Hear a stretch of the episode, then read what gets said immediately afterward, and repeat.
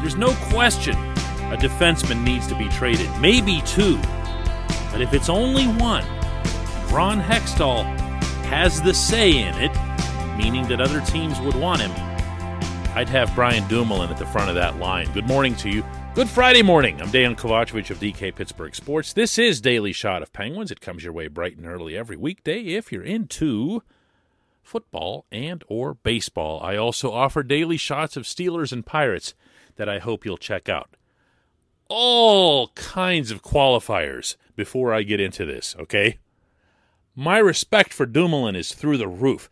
Great guy, great two-time champion, a way better leader and more important vocal guy in the locker room than he's ever been given credit for, a perpetual winner throughout his life, not just his career. If you go back through Dumo's time growing up in Massachusetts, there's nothing he didn't win. And that doesn't happen by accident. But as we've watched other members of those two time champs gradually float in other directions, even some of the most important pieces, like both of the goaltenders, like Patrick Hornqvist, like Phil Kessel, and so on. You understand that you can both respect what they've achieved and feel that it's the right thing for them to move on. In Dumoulin's case, it's not so simple. It's not as if you're going to say, well, he absolutely stunk last year and it's time to get him out of here. As I like to say all the time, trades aren't punitive. Trades are something that you make in order to have your own roster be better. And now, of course, in the salary cap era, it's also to make sure that you fit under the cap. So Hextall's got all kinds of variables pushing him toward a trade or two, but again, at least one, to get under that cap, to remove the glut that he's got on defense, and specifically with all the left handed defense that he's got. And on top of all that, to get the roster younger, to keep it fresher. Look, I, I've gotten most of the disclaimers out of the way, but I'm going to throw another one out here. Dumoulin made his way into the NHL principally based on his skating. Never the most gifted with the puck, certainly not a scorer or anyone who would contribute to your offense in any regular way. But he was a bigger guy and he could move. And that last part of the equation just wasn't there last season, and it really wasn't all that there the season before either. I can't know what's wrong. I can't. I do know that Dumoulin's going to turn 31 in September before training camp opens. And I do know that, you know, speed doesn't exactly go upward as you get older. And there were times, for sure, this past season where he'd not only look outmatched, but he'd look outskated. And uh, that's just not something that should have anyone feeling comfortable about having him be a big part of the blue line this coming year. But then there's that other albatross $4.1 million cap hit. This portion of Daily Shot of Penguins is brought to you by the good people at the Greater Pittsburgh Community Food Bank, where they're committed to providing food for all of our neighbors in need across western Pennsylvania. They, in turn, need your help. Find out how $1 can be turned into five full meals for those in need. Visit pittsburghfoodbank.org. The two guys I've centered on when discussing who might get moved are Dumoulin and Marcus Pettersson, and I'm not exactly unique in that regard. I think those are the two that most everyone's weighing. But Marcus is half a year younger. Marcus, in his own way, contributes more to the Penguins' offense than Dumoulin ever could. Meaning, he's not Cale Makar, but Pettersson will take the puck and instinctively, reflexively join the rush, occasionally even lead it. You'll even see him rip one home from time to time. And believe it or not, when there have been injuries and other emergencies, Pettersson's been okay on a second power play point. Is he the big brawny guy that you'd want to see clearing the front of the net, which both Hextall and Brian Burke have loudly established as being a priority this summer? Of course he isn't. He's way too thin for that. But does he have a nasty streak to him that can kind of help to mitigate that? Yeah, he actually does. We don't always see it, but believe you me, there's a reason opponents come after him on a regular basis. Now, Pettersson, of course, would save you a similar amount, a little bit less, on the cap hit compared to Dumoulin. But again, he's a lot younger. He isn't perfect either. And remember that Mike Sullivan made him a healthy scratch a couple of times late in the regular season. I didn't agree with those, but my opinion doesn't matter. Sullivan's does. And although everyone at the time, uh, including Sullivan and Pettersson, thought he wasn't doing anything wrong, that it was just a matter of numbers at the time, it still happened. So I don't mean to make Marcus sound as if he's, you know, just an absolute no brainer here from his own standpoint. But I do feel strongly that this team needs to take every little step, and that's all that they're afforded in the overall context of this roster. Every little step toward remaining or getting as young as possible. Maybe we'll see Ty Smith, the younger defenseman who struggled a little bit with the Devils, particularly in his own end, but has all kinds of offensive tools. He came in the John Marino trade. You'd want to make use of him. You'd want to give him a shot. I don't see how anyone, including Sullivan, can avoid playing P.O. Joseph. So now, just between Joseph, Pettersson, Smith, and depending on however it is that you'd want to manage Mark Friedman, who can play either side and maybe be there to cover if Smith isn't seen as ready right away, tell me, please, where Dumoulin fits in that. Of course, someone does have to want him, and someone does have to want to take on that cap hit.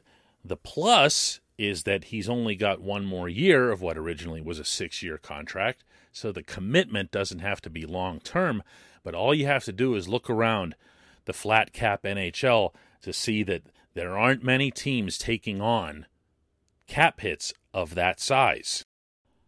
So I definitely don't want to paint this as if it's something that Hextall can just snap his fingers and do. There's got to be the right fit. I'd like to think that there would be a fit. And here's where I go back to saying good things about Dumoulin. I'd like to think that Dumoulin could have his Ryan McDonagh time somewhere. And if you don't know what that means, picture the way McDonagh went from the Rangers to the Lightning to a better situation at that time and really solidified the Tampa Bay back end.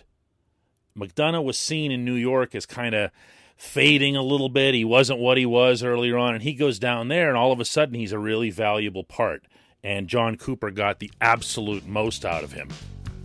I'd like to think, for all kinds of good reasons, Dumo could be that somewhere else. When we come back, J1Q.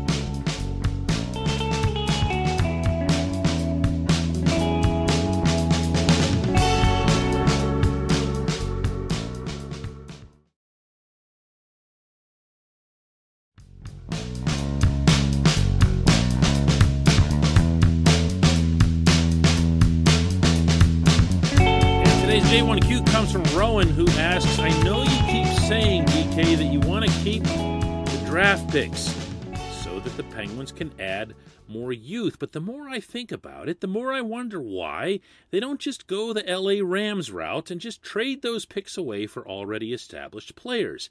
I get that they'll cost money, but right now, the team's contending, and unlike the NFL draft, the NHL is a lot more hit and miss.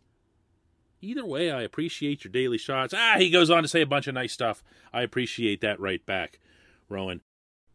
For any of you hockey fans who don't follow the NFL, what Rowan means by the LA Rams route is to basically just sell everything out. Like the Rams just sold their souls to get to that Super Bowl this past January and win it and it's not an approach that's going to be conducive toward continued success. Let's put it that way, including possibly this coming season. It's a rough, rough way to operate. But that said, they and Aaron Donald and everyone else in that operation got their parade and they got their ring. And there are a lot of people in sports who would trade everything, including a decade to come, for one of those. The Penguins, as you note, are they're not quite in that situation. But when you look at Hextall having told me this past season that they see a lot of what they're doing within the prism of Sidney Crosby's three remaining years on his contract. That doesn't mean Sid's going to be done after three years, et cetera, et cetera, but that's what's there. That's what's known. That's what's in front of them. So, what you're bringing up here, to be perfectly honest with you, is a decision that actually has to be made at a higher level than Hextall or Burke. It has to be made by Tom Werner and the Fenway Sports Group because it would always have to be up to ownership. Do you want to just totally sell out? Do you want to just say, we're getting rid of all of our draft picks, we'll do whatever we have to for this player or that player? And I got to tell you, I, I, don't see that happening. Uh, Hextall has already spoken, and passionately so, about wanting to retain the picks that he's got. Not all of them, obviously but certainly the first rounders. And anybody who's familiar with Hextall's background, no matter what it is that you think of his work with the Flyers, his approach was to keep picks and try to build with picks. So this doesn't exactly require him to stray from his natural character.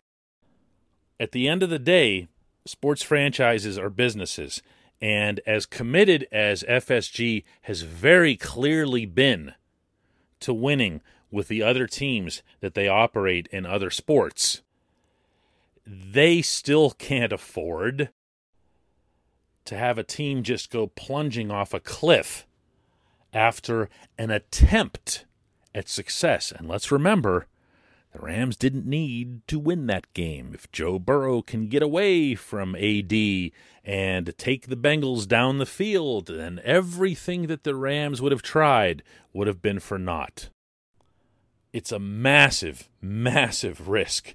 And the Rams were, and I'm going to use this term advisedly, lucky that they got away with it, if only because there's a big measure of luck that's always involved once you get that deep into a playoff. You do have to get some breaks, some things that go your way.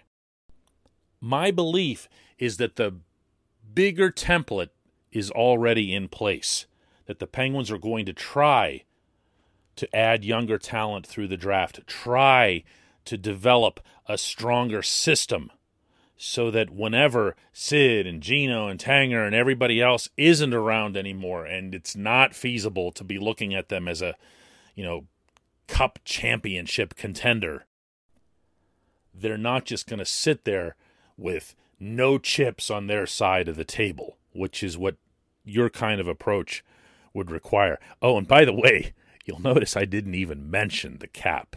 Like all this stuff that I'm bringing up here would involve having a very different level of individual cap hits within the roster. I appreciate the question. I do. I appreciate everyone listening to Daily Shot of Penguins. If you appreciate it, I'm going to ask a little favor of you today. Go to Apple, go to Spotify, wherever it is that you listen to this show, and leave a review. Uh, and you know what I'm talking about. Those are the ones with the the five empty stars. You hit the fifth one, and all of them light up. That kind of thing. And underneath there, say something. I don't. know. You say whatever it is that you want. If you hate the show, say that you hate the show. But leaving reviews is something that really helps this show in the search engines and get seen and heard by more people. It would make a big, big difference in this direction. Thanks again so much. We'll be back with another Daily Shot of Penguins on Monday.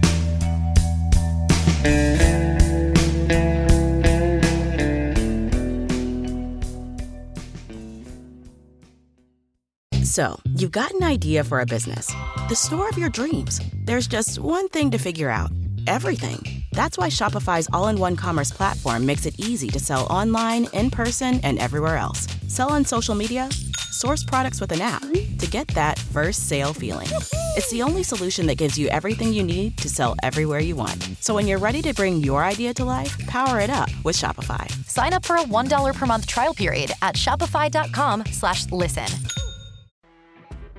You know when you're listening to a true crime story that has an unbelievable plot twist that makes you stop in your tracks? That's what our podcast, People Are the Worst, brings you with each episode. I'm Rachel. And I'm Rebecca. We're identical twins who love true crime cases that make you say, didn't see that coming, and we hate the people responsible for them. Listen to People Are the Worst now on Apple, Spotify, or wherever you get your podcasts.